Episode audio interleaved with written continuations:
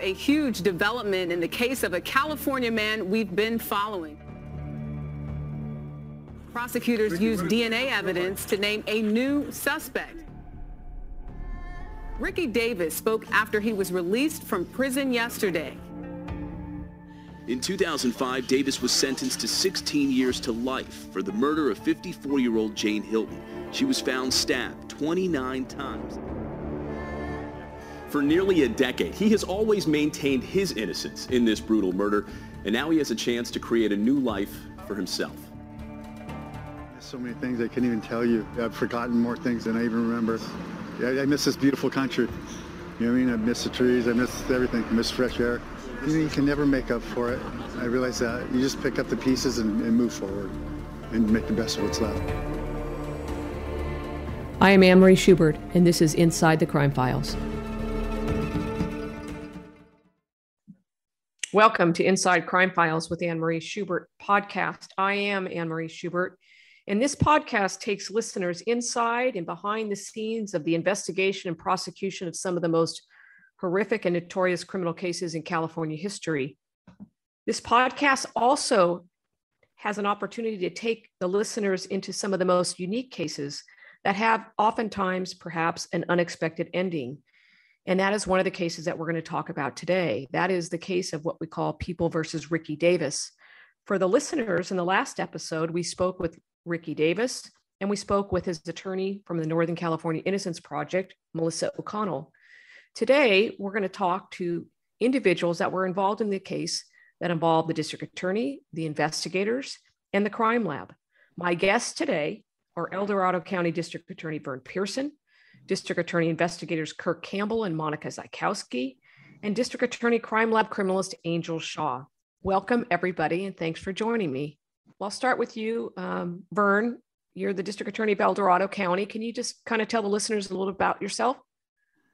Well, I, am the, as you said, the DA in El Dorado County. I have been since uh, 2007 and uh, I've been a prosecutor for right at about 30 years. I've been uh, both a deputy DA, deputy attorney general, as well as the chief assistant DA, and uh, and as I said, district attorney for the last several years in El Dorado County. Great, thank you. How about you, Kirk Campbell? You've been on here before, but tell the listeners once again.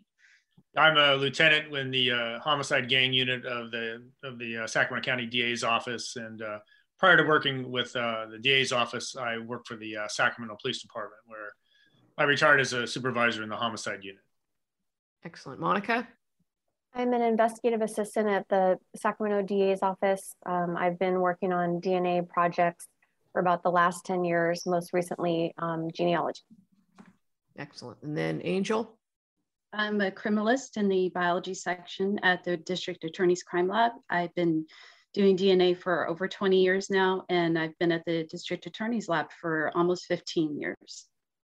So let me just first off tell the listeners a little bit, little bit about this case. Um, on the last episode, we talked about that as well. But on the early morning hours of July 7th, 1985, 54 year old Jane Hilton was found stabbed to death in her El Dorado Hills home. It was a uh, brutal stabbing. She had been stabbed approximately 30 times. Uh, she was found at her residence by Ricky Davis, his then girlfriend Connie Dahl, as well as uh, Miss Hilton's daughter. An autopsy in that case revealed that she had suffered multiple stab wounds. Um, there was clear evidence of defensive wounds. And uh, there was also of significance, which we'll talk about today, a bite mark on her upper left shoulder. The case remained unsolved until 1999 when the case was reopened as a cold case. And with that, uh, Vern, I'm going to pitch it back to you and ask you first of all, when the crime occurred in 1985 and when it was reopened, were you a member of the El Dorado County DA's office? Uh, no, I was not. I was a it, when it was reopened in '99. I was a deputy attorney general, and uh, and really had no involvement in the case until several years later when I was approached by the California Innocence Project. And at that time, it was a, uh, that was in um, several years later. And at, at a point in time when Ricky Davis was, had been convicted and his conviction had been affirmed on appeal. Okay, so why don't you tell us, tell us from when you got involved in the case and you actually were aware of kind of the facts that led to the conviction of Mr. Davis, um, kind of walk the listeners through what you know about the investigation from 1985. Well, so in 1985, when this when this case uh, first came to light, law enforcement was called to this El Dorado Hills home. Uh, Ricky Davis and Connie Dahl were both there, as well as uh, the victim's uh, daughter all three of them said that they had left. Uh, Ricky and his his girlfriend at the time, Connie, said they had gone to a party for for several hours, and that as they arrived back at the party or from the party to the house uh, where where uh, Miss Hilton was living at the time, that they um, met up with Autumn. That she had arrived about the same time, and then after they entered the house, they found um, her body in a horrific crime scene um, and they notified law enforcement. Um, Ricky, I would say, was probably the prime suspect of law enforcement at the time for the sheriff's department because he lived in the house. There was also a uh, uh, Miss Hilton's um, estranged husband that was looked at, and um, you know the forensic evidence back at that time period. They they processed it, um, the scene um, took a bunch of pictures. It's now nowhere near 1985. The standard of care is nowhere near the same as it is today, or it has been for for many years. Uh, but uh, ultimately, the case went cold, and they did not have sufficient evidence to charge anyone uh, with responsibility for it. Okay, so then it went cold, and and did it? It went cold until about 1999, right? Correct. In in 1999, uh, the the case was reopened and, uh, and there was a, a, several different things that took place at that time, including trying to look back at the physical evidence as well as re-interviewing um, Ricky Davis as well as Connie Dahl. Um, Connie was interviewed uh, three times, and on the third time she was interviewed, um, she was confronted with the a, a bite mark that uh, that there was evidence of a bite mark on the victim's shoulder, and she said that uh, she may have bit the victim and and that um, she participated with Ricky and Autumn in the murder of her mother, of, of uh, Miss Hilton. So this is 14 years after the homicide. It's reopened. Connie Dahl, um, am I correct that she had some of her own challenges with drug usage and things like that? Yeah, she had a significant history of drug use at that time and then subsequent to that. And she ultimately, uh, by the time I was aware of the case, she was deceased um, as a result of that drug use. But basically, she implicates Ricky Davis, claims that she actually herself had bitten Miss Hilton. And then what happened then after this? You know, she's she's given up Mr. Davis as being essentially the killer. What happened at that point? Well, she uh, she gets an immunity agreement. The case ultimately goes to trial, and she testifies at trial, consistent with her statement that um, she participated in the murder.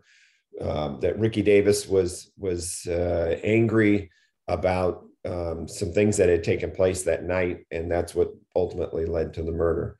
And I think it's important at this point to to talk about that you know over the last 60 years law enforcement has been trained in a, a particular types of techniques to uh, uh, to elicit confessions um, from people. When connie was re-interviewed the three times she was interviewed in in the type of manner that most would con- people would consider to be pretty aggressive and can i would call it confession driven in other words uh, convincing her that there was evidence there that would implicate her and that she would do the best for herself by confessing to her participation, which she ultimately did. And we can go in a little bit more detail into that um, with the next stage as well.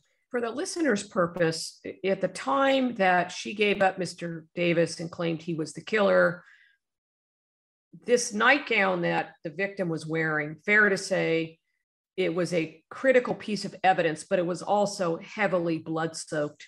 And so it didn't provide any real evidence for the trial of Ricky Davis.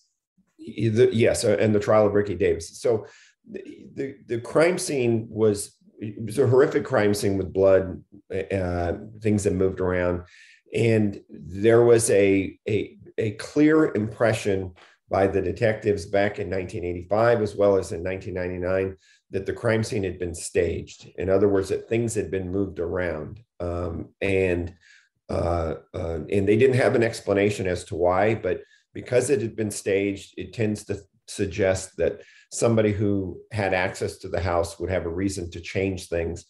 And and so that's part of what brought more attention and focus on on ricky davis and connie dahl. So mr davis was convicted in 2005 and he was sentenced to what mr pierson uh, he, he, he was convicted of murder and he was uh, sentenced to a life term. I can't remember the specific uh, uh sentence, but it was you know a, a life term and um, and he was uh, serve, continuing to serve that life term when I was approached by the Innocence Project um, in 2013 regarding. Okay, so just to just to back up, before his conviction, Mr. Davis testified at his own trial and all along has claimed that he was not involved in this murder. Correct?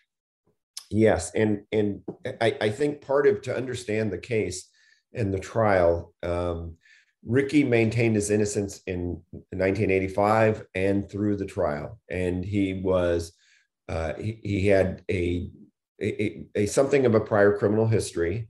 Um, he, I, I think it's fair to say, and I know you've interviewed him. He, he's made perhaps something of a hothead, um, and was uh, uh, may have conducted himself in in during the course of the trial. You know, and you put yourself in the context of this and the whole thing we're talking about you know in hindsight we know all of us here know he had nothing to do with that murder and he's sitting going to trial and listening to his then uh, former girlfriend say that he participated with her in this horrific murder and he acted out uh, during the course of the trial and i think that that was uh, certainly to his detriment but he maintained his innocence throughout. So you get approached by the Northern California Innocence Project, uh, specifically Melissa O'Connell, sometime around 20, 2012, 2013. Why don't you just kind of tell the listeners, you know, had you worked with the Innocence Project before? Kind of how did this come about? I, I, had worked with the Innocence Project before. Um, they had approached me uh, uh, on a couple different cases, and there were cases where um, I, I really was somewhat suspect of eh, probably the best way to put it of their their concerns. Um, and i was in this one as well. And and so but i sat down i met with melissa o'connell uh, and they had some transcripts of the interviews and they asked uh, uh, they were asking for two things. Wanted they wanted some forensic evidence specifically i think it was the, the nightgown and some other things. They were asking for it to be uh, retested. Um, and, but they also asked if I would read the transcripts of the interviews of, of Connie Dahl that led to to uh, her admission that she was involved in it and and you know her testimony at trial against Ricky. And frankly, I read the transcripts and there was passages within them that I was very bothered by. And um, I was bothered by it, but in all candor, he was a person convicted of murder under these circumstances, gone to trial so I was bothered by the way the interviews were done, but I I still felt at that point that he was responsible for for for this murder. Um, on the other hand, I was bothered enough by it, and the request seemed reasonable in terms of the way the the the forensic evidence was not. It didn't look like it was really fully analyzed the way it could have or should have been done. Um, so as a result of that, um, I con- contacted uh, Sacramento County DA's office, and um, uh, specific, I think, was Jill Spriggs that I spoke with first, and said that we would be requesting that um, they take portions of it and the forensic evidence and subject it to a a, uh, a, a new a fresh look. Obviously, since 2005 and now we're moving to 2012 13 you know, forensic evidence has evolved even more so since the time uh, of his conviction, correct?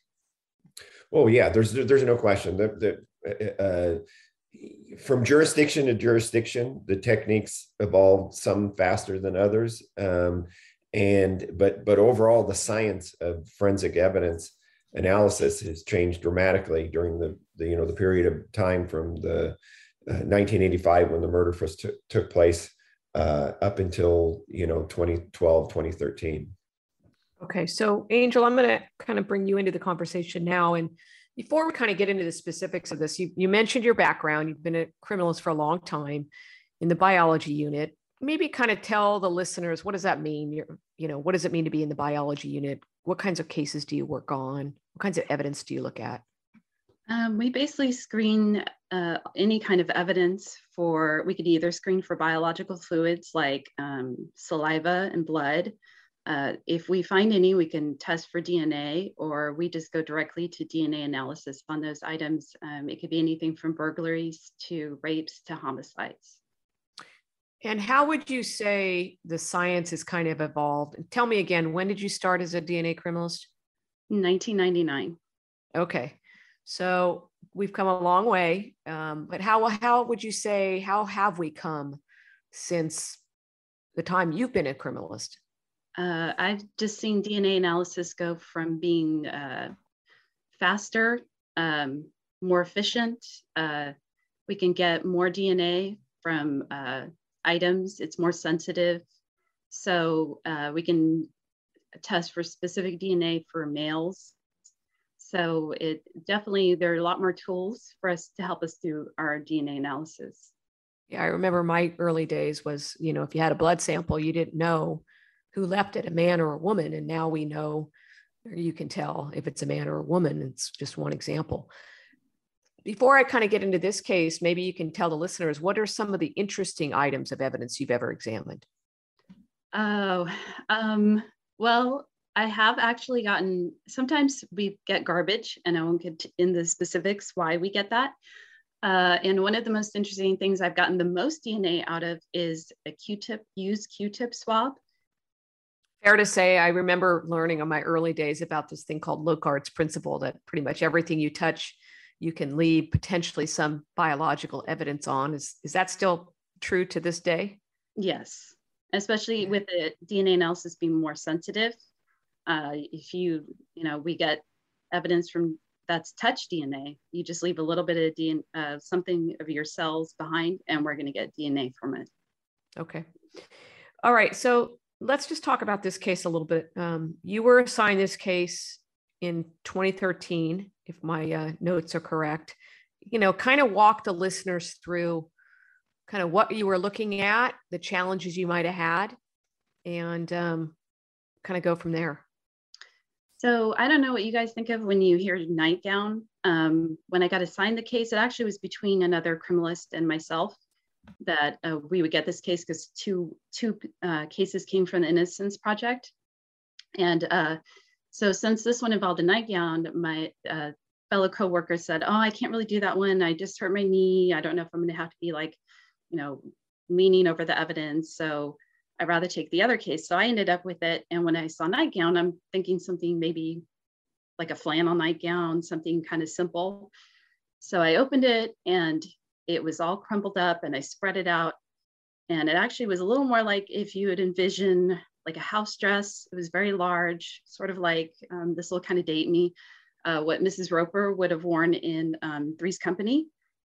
So I spread it out and it was very crusty and bloodstained and it was actually moldy. And so it was a very big item of evidence to test. So, you know, did were you able when you opened it up? I'm assume as a criminalist, you're trying to figure out. You knew that she had been bitten, correct? Correct.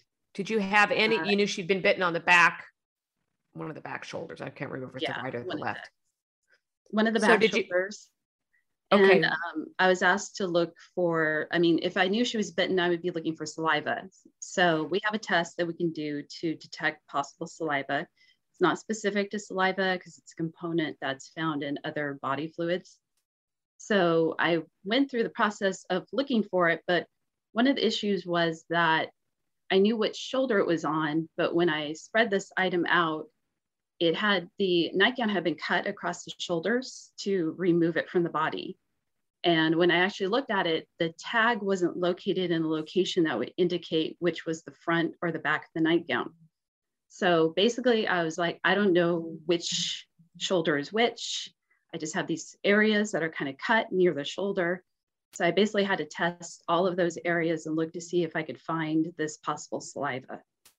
Okay. Now, before you got it, because you got it in 2013, I think, had it been looked at by any other labs, and I don't need to go into the who the lab was, but and were any prior labs able to get any real evidence off of it? No, I think um, at the time, the fact that it was so blood soaked was kind of overwhelming in finding other DNA or the saliva. So they basically just tested it, saw that it was presumptive for possible blood. And that was basically all that they did at that time. Okay.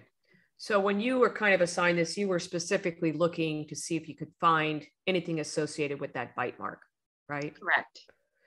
So you know, how much time, I don't, I'm not asking for specifics, but how much estimate would you say you worked on this nightgown um, at the request of Mr. Pierson and the Innocence Project to, to find some evidence? Um, at the initial time, I would say days to weeks. Um, the whole process of screening it.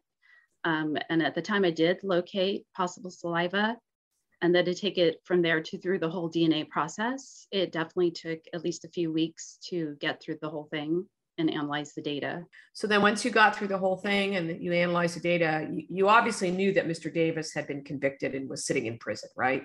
Right. Okay. So what did you find when you when you analyzed that data?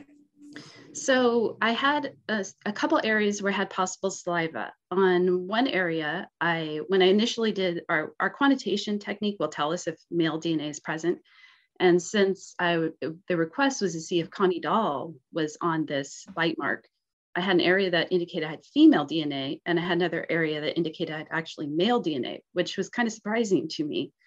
So I thought, well, you know, this female DNA is possibly going to come back to Connie. But when I went back and did the DNA testing, the female DNA came back to the victim, and the other male profile, totally unknown male. Uh, any references I had at the time to compare it to, no match. So we had no idea who this unknown male was, but I did have male DNA on one area of possible saliva. And Vern, just to be clear, part of the reason you were having Angel do the specific item was because Connie Dahl had claimed she had bit Miss Hilton during the process of the murder.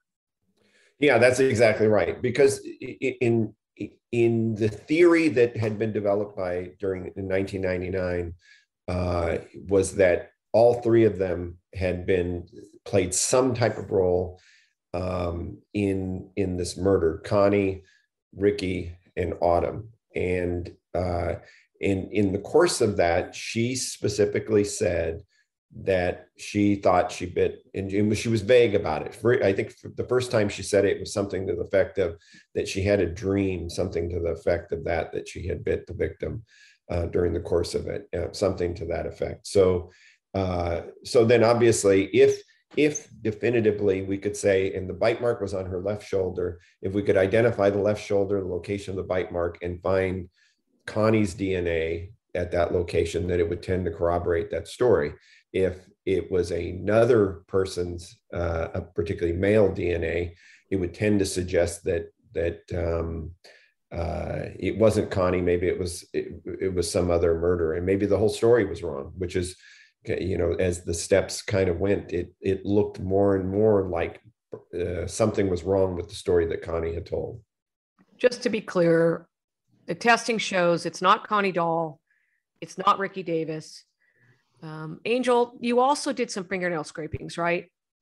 Yes, but um, let me go back and talk about what Vern just mentioned.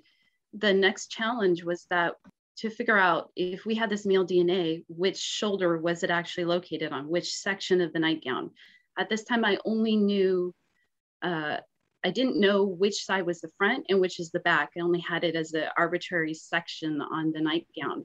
So I actually had to go back to looking at the nightgown, looking at crime scene photos and comparing, there was a pattern, a flower pattern on the nightgown, and I needed to compare the flower pattern to the crime scene photos and figure out where, what, which shoulder this um, possible saliva was actually located on. And I actually did figure out that that saliva male, unknown male was located on the back left shoulder. Okay. So when you say the crime scene photos, you mean the photos taken of Miss Hilton at the time that her body was discovered with her actually wearing the nightgown and then comparing that to what you had developed through the DNA testing. Correct. Angel, you did some fingernail scrapings and of the victim, right? And sometimes that can prove valuable because if they've had, you know, we knew she had defensive wounds. Um, were those fingernail scrapings of Miss Hilton's of any value in evidence testing? So yeah, I mean, one of the things that, and, and let me go back when we talk about how many hours I worked on this case, it was physically working in the lab and many, many, many hours of meetings. We met a lot of times trying to discuss what this evidence meant and who could it be. So one of the things we wanted to figure out is, is, is there redundancy? Are, are we seeing this profile somewhere else in another area of the crime scene, uh, another piece of evidence? Um, one of the things we went back to was fingernail scrapings, and there also was a fingernail that was um, collected from the scene. This was evidence that was previously tested at another laboratory um, with DNA at the time that was a little less sensitive, um, wasn't male, the male specific DNA that I could test for now, called YSTRs.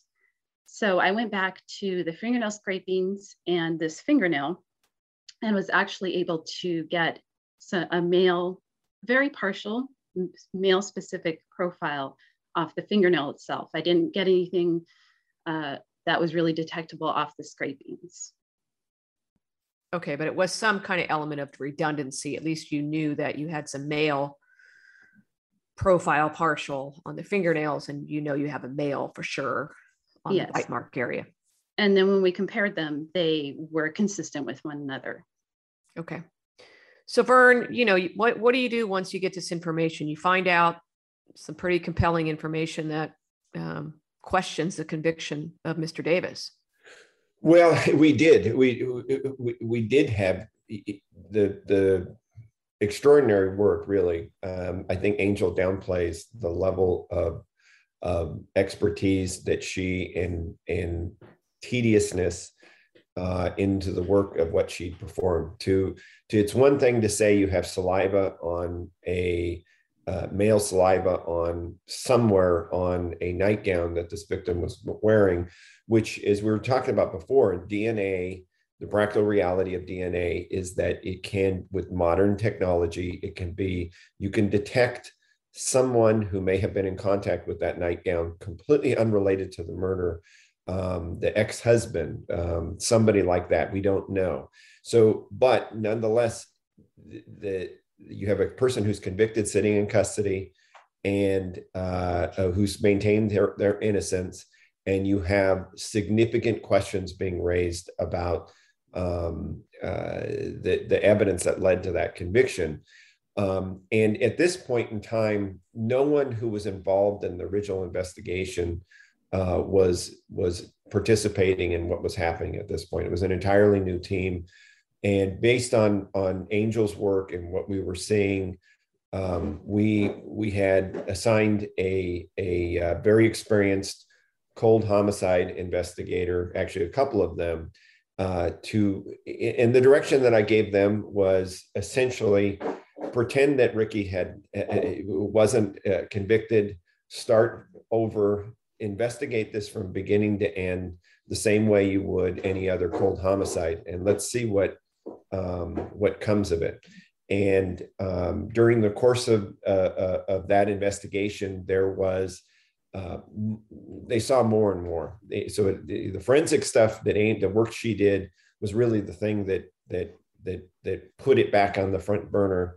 But then the the work that they were doing in preparation, the Innocence Project came back and uh, they wanted to file they filed a motion there was a hearing for a new trial and in the preparation for that that that hearing and uh, uh, and during the course of the hearing you know it really solidified the the, the, the fact that it looked like there we may have the wrong person in custody. We weren't convinced of that. I mean, you you you look at these cases and you look at them after the fact. You weren't involved in the original investigation, and you know there's some degree of a presumption that they must have done it right um, because this person was convicted. But then you're seeing more and more things that are concerning. Uh, it, most notably, the the forensic evidence, but also the coercive uh, investig- uh, interview of Connie that led to her you know admission that she was involved in it. So yeah we were very concerned. So you mentioned that the innocence project filed a motion for new trial. Angel you testified correct? Yes. And was that you know a short testimony or how would you describe that um, i think it was almost a day um, and i think vern will find this amusing but i actually love to testify at the old courthouse in placerville and one of the mm-hmm. reasons mm-hmm. is because there's a window in the courtroom and they often have it open. And so that really helps. Um, so it wasn't too bad of a day. It was rainy, um, but it was almost a whole day. And I just remember being very exhausted driving home. Okay.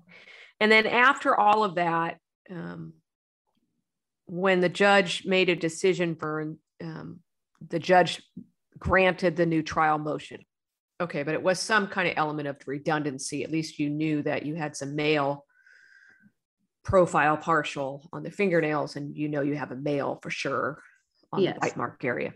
And then when we compared them, they were consistent with one another. Okay. So Vern, you know, what what do you do once you get this information? You find out some pretty compelling information that um, questions the conviction of Mr. Davis. Well, we did. We we, we did have the the extraordinary work. Really, um, I think Angel downplays the level of of expertise that she and and tediousness uh, into the work of what she performed. To to it's one thing to say you have saliva on a uh, male saliva on somewhere on a nightgown that this victim was wearing, which, as we were talking about before, DNA, the practical reality of DNA is that it can, with modern technology, it can be, you can detect someone who may have been in contact with that nightgown completely unrelated to the murder. Um, the ex-husband, um, somebody like that, we don't know. So, but nonetheless, the, the you have a person who's convicted sitting in custody and uh, uh, who's maintained their, their innocence and you have significant questions being raised about um, uh, the, the evidence that led to that conviction. Um, and at this point in time, no one who was involved in the original investigation uh, was was participating in what was happening at this point. It was an entirely new team, and based on on Angel's work and what we were seeing, um, we we had assigned a a uh, very experienced cold homicide investigator, actually a couple of them, uh, to, and the direction that I gave them was essentially pretend that Ricky had uh, wasn't uh, convicted, start over, investigate this from beginning to end the same way you would any other cold homicide, and let's see what um, what comes of it. And um, during the course of uh, uh, of that investigation, there was uh, they saw more and more. They, so the, the, forensic stuff that ain't the work she did was really the thing that that that that put it back on the front burner.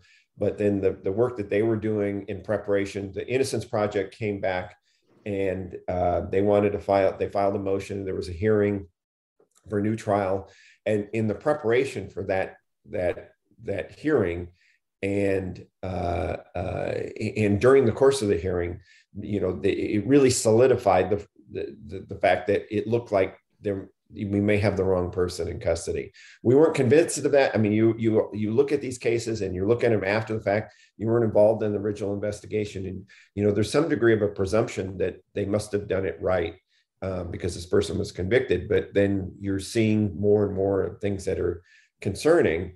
Uh, it, most notably, the the forensic evidence, but also the coercive uh, investig- uh, interview of Connie that led to her, you know, I- admission that she was involved in it. So, yeah, we were very concerned. So, you mentioned that the Innocence Project filed a motion for new trial. Angel, you testified, correct? Yes. And was that, you know, a short testimony or how would you describe that? Um, I think it was almost a day. Um, and I think Vern will find this amusing, but I actually love to testify at the old courthouse in Placerville. And one of the mm-hmm. reasons mm-hmm. is because there's a window in the courtroom and they often have it open. And so that really helps. Um, so it wasn't too bad of a day. It was rainy, um, but it was almost the whole day. And I just remember being very exhausted driving home. Okay. And then after all of that, um, when the judge made a decision for um, the judge granted the new trial motion. So the judge grants the new trial motion.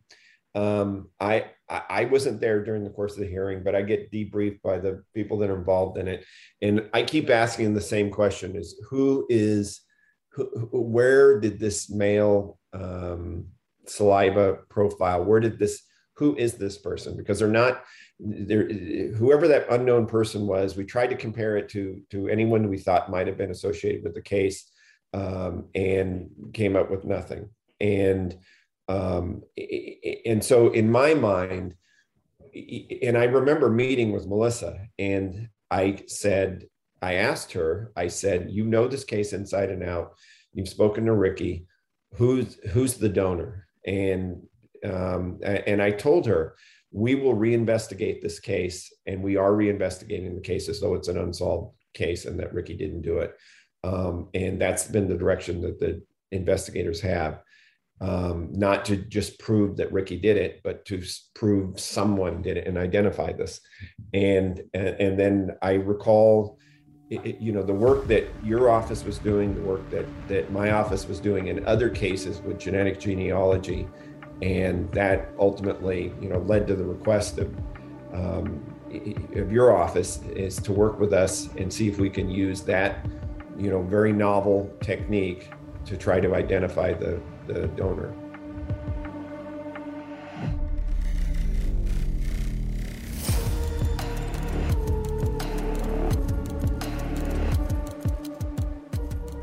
I'm just glad to be out. I'm, I'm setting everything behind me. Without investigative genetic genealogy, we would not be here today. They're angels. They really are. And they came into my life when I really needed them more than anything in the world. So the new trial motion was granted in April of 2019, and that's about a year after uh, the arrest of the Golden State Killer, East Area Rapist. Angel, I'm just going to give you a shout out here. If my memory's right, you did the testing on the Golden State Killer case as well, at least some of it. Some of it, some references in that, yes. Okay. So within weeks of that new trial, Vern, you came to me and our office and you asked us to kind of follow that that road to figure out who did that who did it be, belong to because the question really was is Ricky really involved or is he actually innocent? And so that's when you asked us to to take the next logical step now and do genetic genealogy on that on that uh, bite mark evidence, right?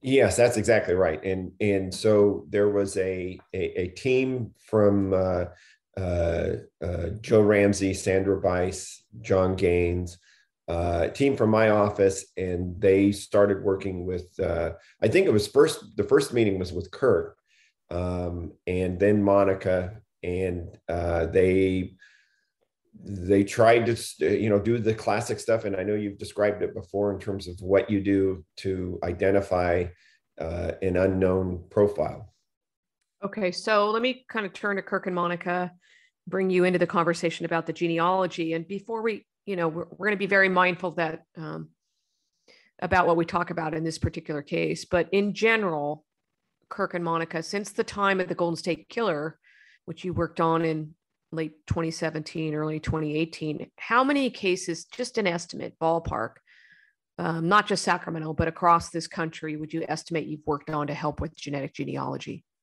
Kirk, I'll start with you. Um, yeah, a little over, a little over 20 cases now.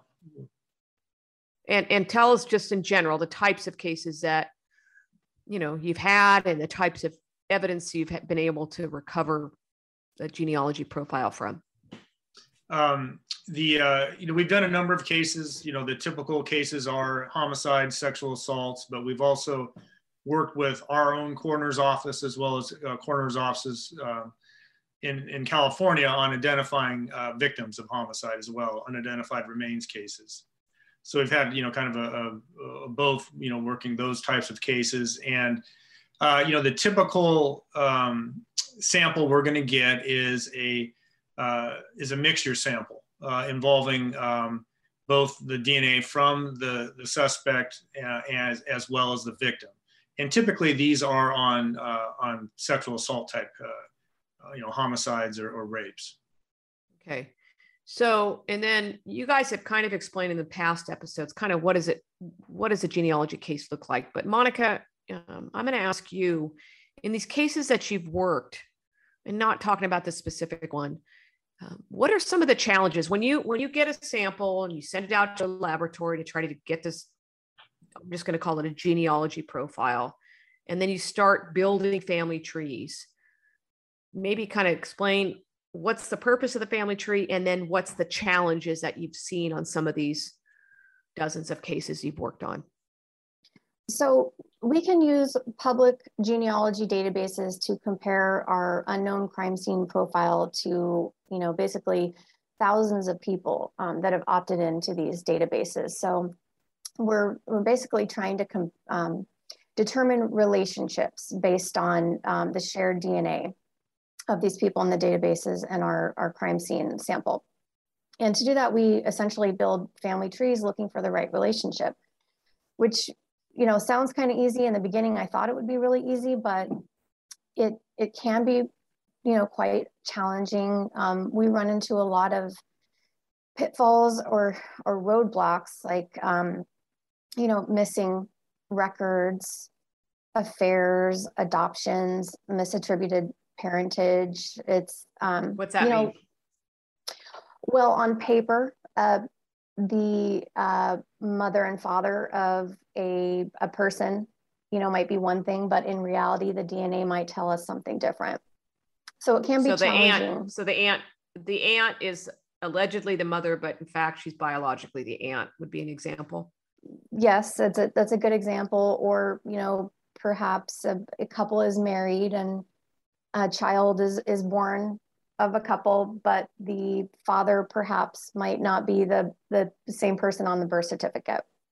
Okay. So, um, you know, it can it can present challenges. We have to be really careful and meticulous when we do our research and and make sure it's accurate um, in order to get to the right answer.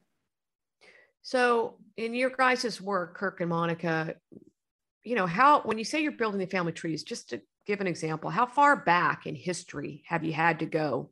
What's the farthest back you've had to go to try to start building out those family trees? That makes sense. Um, well, sometimes we've gone back to the you know very early 1800s, even the late 1700s, to find that common ancestor, what we call the most recent common ancestor between our, our match and our the profile of our offender because uh, you once you identify that common ancestor, then you build down from that common ancestor to uh, potentially identify your, uh, your your suspect. So it all depends on how close your matches are. You know, if you have a if you have a closer match, then you don't have to go back nearly as far, far in time. If you if your matches are very very low, then uh, then you have to go um, you know much further back in time to find that common ancestor.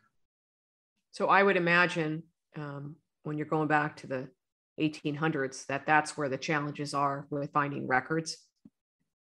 Yes that's uh it, that that's exactly it. You know oftentimes you know you're going back to uh the, the the ancestor you're locating is in a different country you know so it depends on you know what kind of records that country had. Uh, you know some countries have uh, much better records than others. So all those you know the further back in time um, you know, it is, it's much more much more challenging, and especially if uh, those records no longer are from the United States.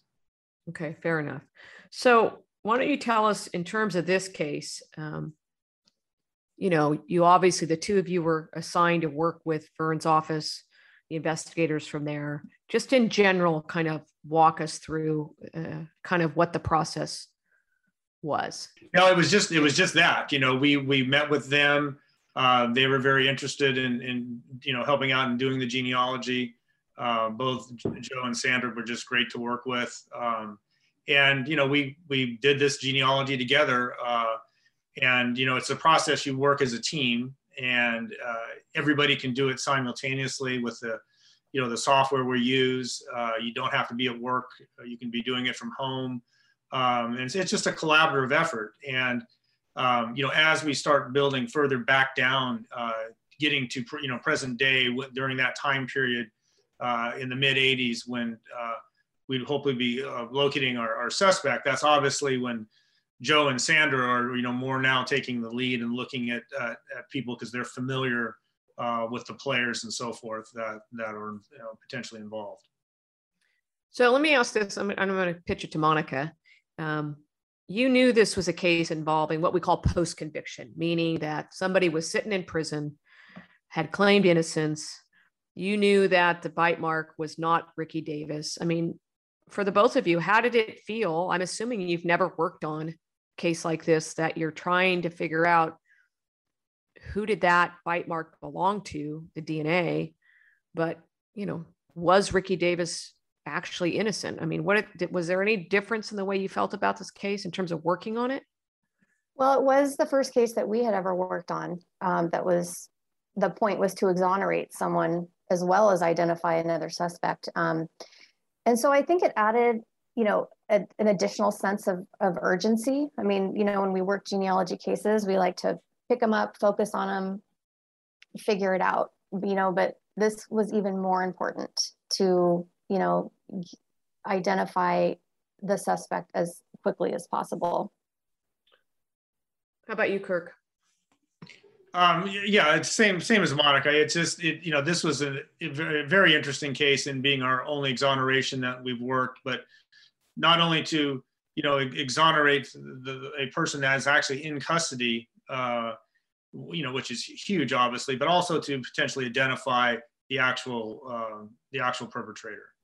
The thing I'd like to say is that so we're we're having this conversation and to someone who doesn't know, it might seem kind of dry. I mean, it's probably frankly because we're talking about something. I didn't think it was dry, but that's well. Right. I'm just saying is that everybody's talking about things that they did, but what they're not saying is that it, this is an extraordinary turn in uh, uh, forensic evidence. To to uh, uh just a few years ago, this didn't exist. Um, the ability to do this, and at um, about the time that we're talking about, when when this work is being done there is a handful of cases throughout the united states that are either being solved or in this case being reinvestigated and then um, the, the, the correct the, the actual person being identified who did it and um, in my county which is not I'm a county of 200000 next to to sacramento county at one point, we had 10% of the genetic genealogy homicide cases that were solved in the United States. Your county has a significantly higher percentage of that. So I think it's important that the people, it's like Kirk and Monica, they're kind of downplaying a little bit in terms of uh, uh, the work that they did. But this is huge change in, in law enforcement and forensic evidence. And very few people uh, very few offices at this time had the ability to do it. And I think it's important to to to note that it, this is a big deal. It's a very big deal to be able to to identify from a in the Golden State Killer. It was a really big deal. But in a case like this, where you have somebody who's been sitting for more than 10 years in custody, wrongfully convicted of a murder he had nothing to do with.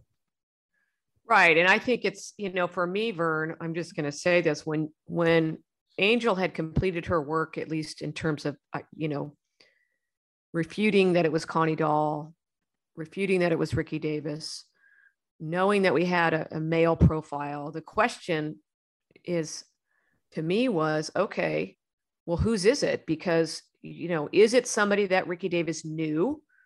Or is it somebody that's completely separate? And is ricky davis actually innocent? And for i'm just going to speak for myself you know in 30 plus years of this business it was it was it gave me a heartache to think that somebody was convicted of a crime that he did not commit. So um, i was not only excited but proud to partner with your office the northern california innocence project um, and our and our lab and and everyone else to try to figure out the answer because you know at the end of the day that's what we do right? We're seeking the truth wherever it leads us. So um, i think from kirk and monica's perspective you know I, i'm assuming that there was a little bit extra like you say monica urgency but pressure um, given the complexities that sometimes you find with building these family trees right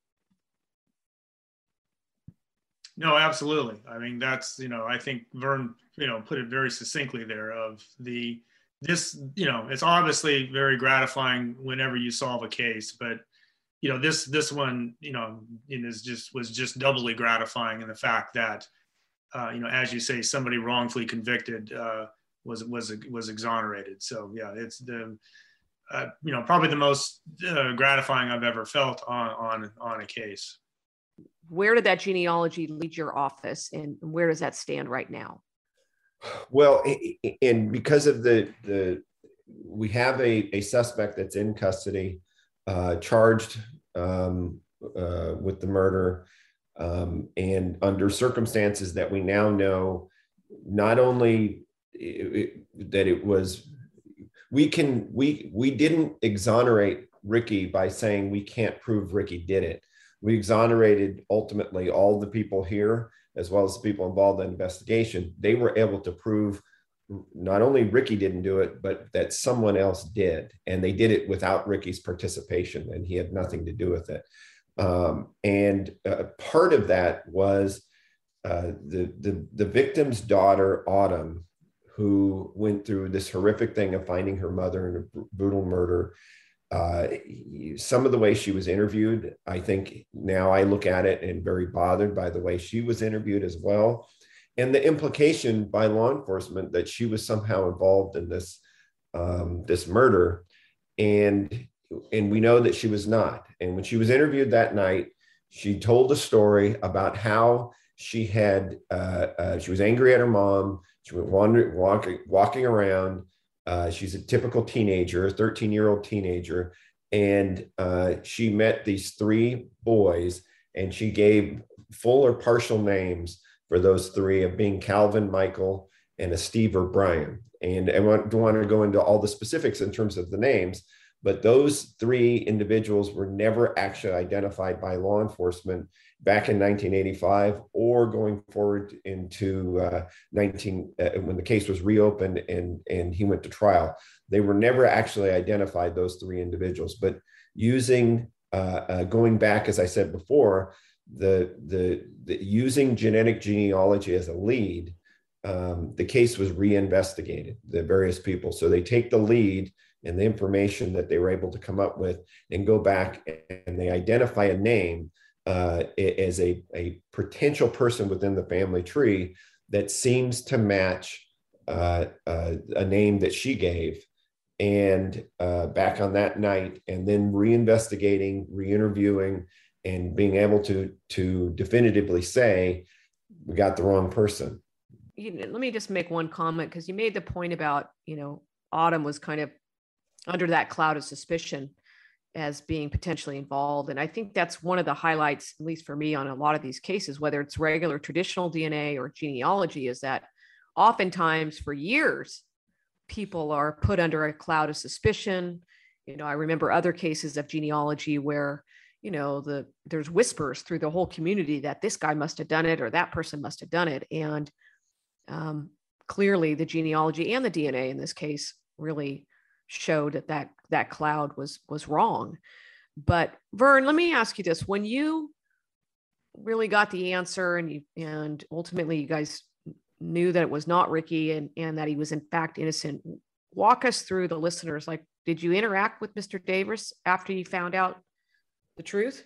Yeah. It, it, over time, so you, you, start with the presumption that someone who's been convicted of, gone to trial and convicted of a murder and sentenced for that, in your mind, in 30 years of being a prosecutor, and you have the same, you you have a presumption in your mind that that um, uh, they did they did it, and then oh, in this case, Angel's work, and then Kurt's, Monica's, Joe's, and Sandra's work. Over time, you, I started looking at this and and increasingly felt as though something's wrong here. And I think at one point, I'm trying to remember who it was. I think it may have been my my deputy DA that did the the hearing with Angel. He conveyed to me that his belief that that Angel doesn't think Ricky did it. It's based on the forensic evidence, and that I'm listening to this, and it's like, and I'm bothered by the way this investigation was handled before, the way the interviews were done cumulatively, eventually you get to this point where then we've identified somebody else and the evidence looks more and more like this person was involved, actually did it, and that Ricky had nothing to do with it. So uh, I made contact and went and talked to Ricky while he was in custody. Um, it was a, I mean, it's a surreal thing to go talk to a convicted murderer and um, he was very emotional. He, I told him that uh, we had been working on the case. I told him that I'd reached the conclusion that, uh, in my mind, we could not retry him because we did not have sufficient evidence to believe that he did it. And that increasingly, I believed he had nothing to do with it, and that we would be able to uh, to prove it. Um, he was, uh, as I said, he was very emotional. He's he was crying, and he said, I've been telling everybody that since 1985, I had nothing to do with this, and no one believes me. And he said uh, that uh, he said everybody in here, who I'm referring to in custody, everybody says they didn't do it, and they're all lying. But I'm telling the truth. I really had nothing to do with this. I told, I cooperated. I told them the truth from the very beginning. And the truth of it is, he he did tell the truth. Everything that he said from the first time he was contacted throughout, um, we were by reinvestigating him in a talented group of uh, uh, both forensic people, uh, scientists, uh, uh, investigators. We were able to go back and prove that he was telling the truth from the very beginning. And um, we told them, I told him that it would take a little bit to get him out of custody, but that it would happen, you know, relatively quickly because it was an actual conviction. We had to unwork that and get the court to order him to be released. Um, we asked the judge to do, uh, which is extraordinary. I've never done it before, that, particularly in a homicide case or a murder case, is to for the judge to make a finding of factual innocence, um, which he did. And the judge indicated the same thing that he'd never done that before. Um, and it was a, you know, it, it's it, as a prosecutor who, you know, everybody thinks that our um, all we want to do is put people in jail. It's it, it is as gratifying a thing as you can possibly do as a prosecutor to get the wrong guy out of jail, to get him out of custody, um, because he never should have been convicted of this. Um, and there's all sorts of mistakes. It's easy to look at it in you know hindsight and say well they should have done this or they should have done that but the practical reality is i mean i'm i remember vividly standing there talking to him I made a commitment to myself that the way he was, the way Connie was interviewed was the main reason why uh, he was uh, uh he, the, those three times. That was the main reason why he was convicted. He was he was Connie was interviewed using a technique that has a high, much higher probability of producing a false confession than than the other types of techniques that should be used. And she did and said what they wanted her to say um, during the course of that. And then she stuck to that and resulted in his conviction. And I, as I said, I made a commitment that I was going to do everything I could to change that and to prevent investigators from being trained to to do interviews in that manner. Well, you kind of mentioned that you know this was kind of a first. I mean, there was it was a first in California where genetic genealogy was used to exonerate somebody. I think it was the only second in the US. And it may well be that it's the only one in the country where somebody was still imprisoned for a crime that he or she did not commit. So when I, as I close, I want to just kind of ask each of the each of the guests here. I'll start with Angel. I mean, now in hindsight, you know, knowing the work you did, which was pivotal, and um, I think everybody agrees you were kind of the hero in all of it. How do you feel about being involved in the technology that was used in this case? Um, looking back um, to when the cases were first assigned, and my coworker took the other case, um, she actually ended up with what I guess you could call the easier case. But I think I was lucky enough to end up with the one that has probably been one of the most rewarding out of my career. Um, not only in the teamwork that went into it, I loved working with Melissa at the Innocence Project. Um, of course, I worked, I loved working with Kirk and Monica. And this is not the first case I've worked on with the El Dorado County District Attorney's Office. So the team effort that went into it was great. Um, but I'd also say that this is the case that's had the most direct effect on someone. And that's kind of new to me. I feel like I have an indirect effect. I help a victim get closure if the evidence can put a suspect away, but this was a case that actually directly affected someone and their lives. So that is was kind of new to me. So I definitely would say it is one of the most rewarding of my career so far.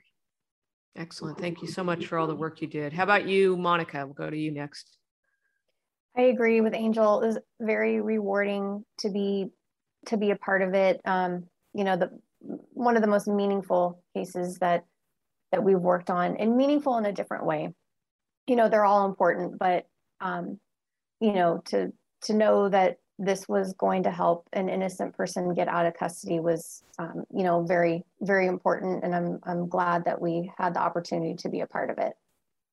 Excellent. Kirk, how about you?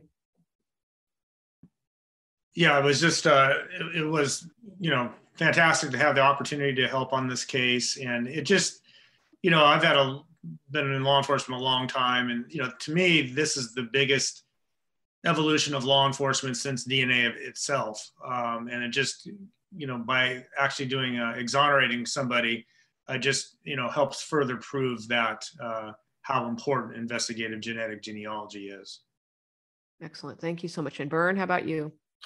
Well, I just echo everything else everyone has said and what I've said before. I, I am just very proud of uh, the decisions that were made along the way to most importantly to get the right people you know from from uh, from your office from my office that were uh, willing to look at something without the bias of just presuming that this person was guilty and working to try to prove that he was guilty. And instead they they went above and beyond to say let's prove what really happened. And i don't i don't think there's any higher calling you can have for someone in this profession is to say uh, you put your time and energy into proving what actually happened as opposed to just proving something that you know that someone else believed. And uh, i think the, you know you Anne-Marie i do remember i don't know how well you remember that the meeting that we had about the genetic genealogy when i sat in your office and it was um, we're waiting because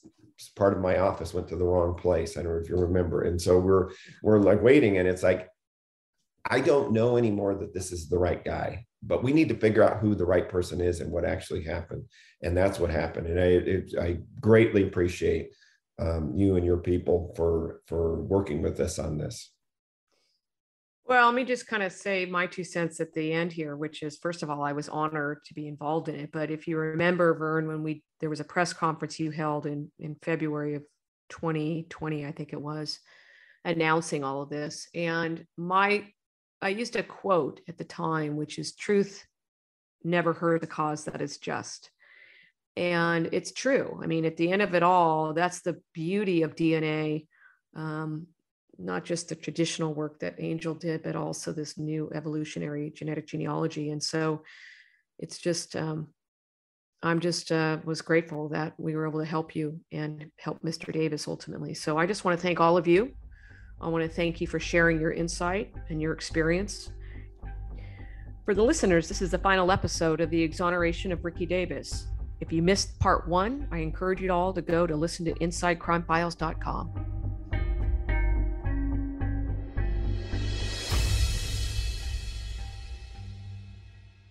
I am Anne Marie Schubert, and this is Inside the Crime Files.